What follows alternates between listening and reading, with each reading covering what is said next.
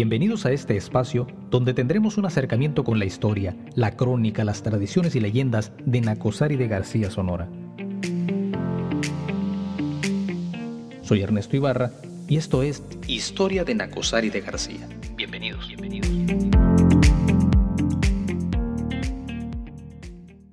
En el episodio anterior vimos los orígenes de Nacosari desde sus inicios a mediados del siglo XVII, con evidencia de los primeros habitantes indígenas, hasta la llegada de misioneros y exploradores que descubrieron y trabajaron las minas de esta región. En el recorrido anterior vimos los problemas causados por las guerras con los indígenas y el colapso y desaparición del antiguo Real de Minas de Nuestra Señora del Rosario de Nacosari a mediados del siglo XVIII. En este episodio daremos un breve recorrido por las minas más importantes de esta región que le dieron a Nacosari el reconocimiento mundial durante el México colonial. Iniciamos.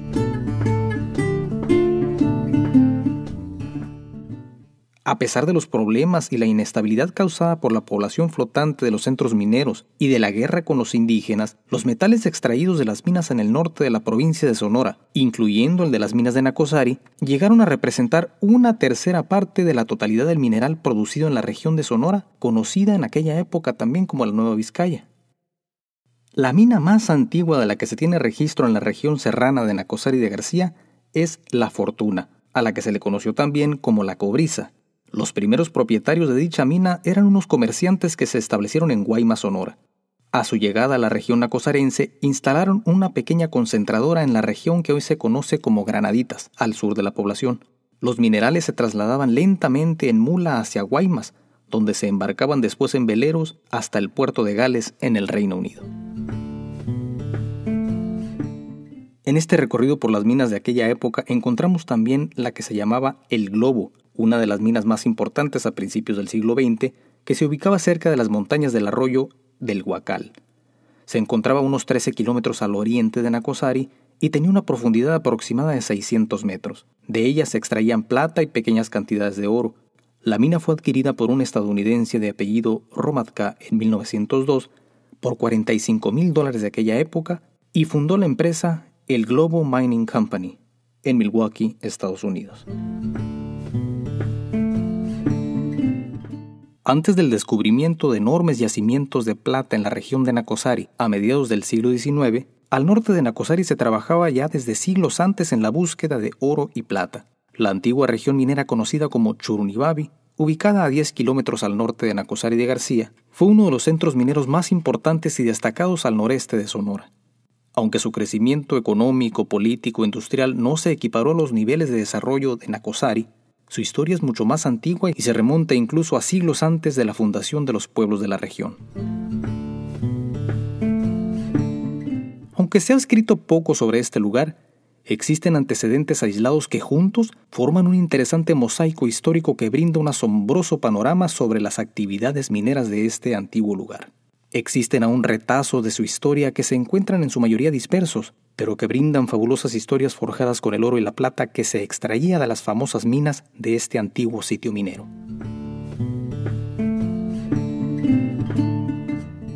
Al igual que la etimología de Nakosari, la palabra Churunibabi se deriva también de la lengua ópata, y según las variantes del dialecto, la palabra significa aguaje de cardenales. La primera referencia de este histórico lugar aparece en un texto publicado a mediados del siglo XVIII por el sacerdote y explorador alemán Juan Nedvig. En su obra titulada El rudo ensayo, descripción gráfica, natural y curiosa de la provincia de Sonora, 1764, Nedvig hace breves pero sustanciosos señalamientos sobre este mineral. Entre ellos, señala que se ubica a cinco leguas al norte del Real de Minas de Nuestra Señora del Rosario de Nacosari. Las actividades de este sitio son tan antiguas como las minas mismas, pues en este alejado punto de la Sierra Sonorense habitaban ya algunos indígenas zópatas previo a la llegada de los primeros exploradores europeos. Después de la fundación del Real de Minas de Nacosari en 1660, los colonos de la Nueva España siguieron recorriendo palmo a palmo la zona hasta arribar a lo que hoy se conoce como Churunibabi. Aunque a diferencia del Real de Minas de Nacosari, no serían ya los misioneros, sino los buscadores de minas quienes, movidos por la ambición del oro y la plata, lograron establecer con facilidad la infraestructura básica para iniciar la explotación minera. Fue así como se fundó rápidamente un pequeño poblado que logró sobrevivir gracias a la riqueza de sus abundantes minerales. Al poco tiempo, las primitivas minas de plata convirtieron aquella zona en uno de los principales núcleos mineros en la Nueva Vizcaya durante la época de la colonia. Las antiguas leyendas que aún se relataban siglos después describían el increíble hallazgo de una rica vena de plata pura que los exploradores encontraron a menos de un metro de profundidad. Los primeros años de explotación fueron épocas de prosperidad, y aunque la bonanza elevó las expectativas, las esperanzas de desarrollo a gran escala se ensombrecieron con los terribles ataques de los indígenas apaches. Pero a pesar de la amenaza, la estabilidad industrial era lo suficientemente atractiva como para dejarla ir a causa del temor a las constantes y violentas incursiones de esta agresiva tribu. La violencia fue, a la par de la riqueza, parte del estilo de vida de los pobladores de Churunibabi durante gran parte de las primeras décadas de su existencia. Y hablando de los ataques de los apaches, uno de los más sonados y violentos ataques que se registró en este lugar fue en marzo de 1742, y aunque hubo cuantiosos y considerables daños, los aferrados habitantes se rehusaron a abandonar la explotación y optaron en cambio por establecer sus propios mecanismos de defensa. Tal como sucedió en asentamientos aledaños, los residentes de Churunibabi se vieron en la urgente necesidad de organizar milicias para combatir a los apaches y defenderse de los ataques que cada vez eran más constantes. Pero a diferencia de otros pueblos de igual tamaño que sucumbieron ante el golpe de los nativos, la comunidad de Churunibabi se destacaba por resistir ante los conatos de saqueo. Las defensas prevalecieron y lograron garantizar en buena medida la actividad minera. Pero a pesar de sus múltiples esfuerzos, la estrategia resultó inútil. Prueba de ello fue un segundo asalto que se registró dos años después, en 1744. Para los habitantes de Churunibabi, la preocupación por los ataques, incendios y robos se convirtió en una constante que amenazaba con detener la vida del poblado. En contraste con otros lugares, donde el agotamiento de los yacimientos obligaba a los residentes a abandonar las minas, en Churunibabi las incursiones fueron los principales obstáculos durante los años de mayor prosperidad. Por su seguridad, los resignados habitantes fueron por fin abandonando uno a uno aquel lugar al norte de Nacosari, hasta quedar casi en el abandono por el año de 1780. Nadie sabía con exactitud cuándo llegarían de nuevo los apaches. Después de que el pueblo de Churunibabi quedara prácticamente en el abandono, como sucedió en Acosari, los pocos residentes que se resistieron a sumarse al éxodo de mineros se dedicaron a seguir explorando las zonas aledañas con la esperanza, tal vez, de encontrar nuevas vetas o revivir las que se habían perdido. A pesar del riesgo y la adversidad, el esfuerzo de los aferrados pobladores se tradujo en excelentes resultados. En una ocasión, por ejemplo, Mientras un grupo de mineros entusiastas recorría las faldas de los cerros, encontraron una cueva escondida la cual, dadas las características del boquete, supusieron que era una de las minas perdidas o abandonadas años atrás. A pesar de los antecedentes de riesgo y de peligro, llegaban hasta Churunibabi exploradores y curiosos que venían de distintas partes del país y del extranjero. El prominente diplomático y explorador inglés Henry George Ward, que recorrió la región de Nacosari a principios del siglo XIX, llegó también a Churunibabi, motivado por la historia de la minería en este atractivo lugar serrano. A su llegada encontró el mismo panorama que había visto en el Real de Minas de Nuestra Señora del Rosario de Nacosari. El antiguo mineral estaba en el abandono. Al igual que los pueblos de la región, había sucumbido ante los apaches. Entre sus observaciones publicadas en Inglaterra en 1828, Ward se limitó a plasmar que los únicos habitantes del mineral en aquellos años eran tres personas a quienes se identificó por sus apellidos, Escalante, Vázquez y Corella. Años después, con el empeño y la dedicación que distinguió a los mineros del siglo XIX, las nuevas generaciones encontraron yacimientos que lograron traducirse nuevamente en una notada riqueza. En la alborada de aquel siglo, las nuevas extracciones se convirtieron en ganancias que oscilaron en 70 mil dólares de la época, equivalentes a 70 marcos de plata por cada carga de 300 libras de mineral. Pero a pesar de las crecientes ganancias, los habitantes de apellido Escalante, Vázquez y Corella, que señaló Henry George Ward en 1828, no lograron encontrar las extraordinarias vetas de las que hablaban las antiguas leyendas. A pesar de que habían logrado buenas ganancias, los propietarios dieron por vencidos sus esfuerzos, dividieron entre ellos las ganancias y abandonaron el lugar en busca de nuevas oportunidades.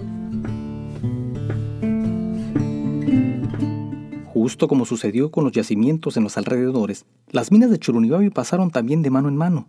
siendo extranjeros la mayor parte de ellos, aunque ya en la segunda mitad del siglo XIX, los propietarios que llegaron a la región eran ya de nacionalidad mexicana. Cuando la empresa minera Moctezuma Copper Company se instaló en Acosari en los últimos años de la década de 1890, el gobierno federal autorizó los derechos de explotación de varias minas, incluyendo las de Churunibabi. La empresa, por su parte, las arrendó a varios particulares para facilitar su explotación. Hacia el otoño de 1908, cuando el principal túnel de la mina había alcanzado 152 metros de profundidad, los mineros perforaron inesperadamente una enorme veta de agua que impidió en gran medida las extracciones más profundas. Pero a pesar de que solo pudieron explotar una de las tres principales vetas, la mina logró producir cantidades considerables de mineral. Al finalizar el año de 1910, y a pesar de algunos limitantes en la perforación, las minas habían arrojado de sus entrañas casi 1.300.000 toneladas de mineral, siendo el oro el principal componente. En esas fechas, mientras un grupo de trabajadores intentaba excavar una perforación en las faldas de un cerro, se toparon con una macabra sorpresa. Durante las excavaciones encontraron un esqueleto que parecía ser de una mujer, pues aún tenía trozos de un vestido, aretes y anillos de oro. Eran probablemente los restos de alguna mujer española que habitaba en las inmediaciones de Churunibabi durante la época del dominio español. La riqueza generada a consecuencia del renacimiento de Churunibabi atrajo a este lugar a más entusiastas dispuestos a buscar la riqueza. Uno de ellos fue el coronel Norton Hand, un militar retirado de los Estados Unidos que llegó hasta Nacosari para trabajar las minas bajo arrendamiento con la Moctezuma Copper Company. En medio de la agitación social causada por la Revolución Mexicana, el intrépido forastero se abocó a los trabajos de explotación con una reducida fuerza laboral de 100 hombres. Se dice que dentro de una de las cuevas se encontraron una apertura de 4.5 metros que contenía grandes cantidades de oro y plata que se convirtieron en ganancias por el orden de los 100 mil dólares tan solo en la producción de plata. El coronel Hand siguió a cargo de la explotación hasta octubre de 1913, cuando rescindieron los contratos de arrendamiento y la Moctezuma Copper Company quedó nuevamente a cargo de la explotación. En este recorrido por las minas de la región destaca una muy en especial, la famosa mina perdida El Huacal, que se encontraba en este distrito y a ella se le atribuye una magnífica producción. Probablemente la mina San Pedro, de la empresa Moctezuma Copper Company, sea la mina perdida El Huacal, pues los trabajos de la superficie de la propiedad eran bastante antiguos, y las leyendas cuentan que una luz en los vertedores del Huacal podía verse desde la puerta de la iglesia de Nacosari Viejo, y de hecho en ciertas partes de San Pedro se podía ver una luz desde ese lugar. Poco se ha escrito sobre las pequeñas minas en la región serrana de Nacosari, y a pesar de que muchas se perdieron en la historia, otras quedaron plasmadas no solo en las páginas de la historia, sino en la memoria colectiva de los viejos mineros. Toda el área fue y sigue siendo una zona minera por excelencia desde su descubrimiento. Los intrépidos mineros aficionados se internaban en la sierra en busca de oro y plata, pero al poco tiempo abandonaban sus trabajos debido a la poca rentabilidad en razón de las remotas distancias. Otros decidían irse a consecuencia de los ataques constantes de los indígenas. Fue así como muchas minas se perdieron en la historia, mientras otras se destacaron por su abundante producción, que en algunos casos se extendió hasta años recientes. En toda la zona que rodea a Nacosari hay incontables minas perdidas y muchísimas leyendas que con los años fueron cayendo en el olvido. Estas son solo algunas de las muchísimas minas que le merecieron a esta región el reconocimiento a nivel internacional por la riqueza de sus abundantes minerales. Es así como llegamos al final de este episodio. Los invito a suscribirse para seguir en sintonía y recorrer juntos la historia de Nacosari de García. Muchas gracias.